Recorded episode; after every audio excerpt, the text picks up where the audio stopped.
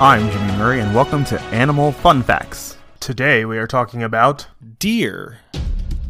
There are over 60 different species of deer worldwide. Deer are present on all continents except Antarctica. They can live in a range of habitats from mountainous areas to warm and wet rainforests. The Barbary red deer is the only species present in Africa.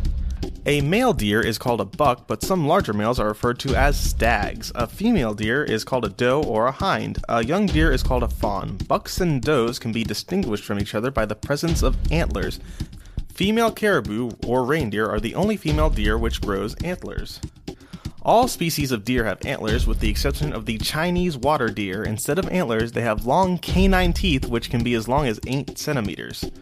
Each year, antlers fall off and regrow. As they regrow, they are covered in a furry coat called velvet. The velvet is rich in nerves and blood vessels, allowing the antlers to regrow quickly.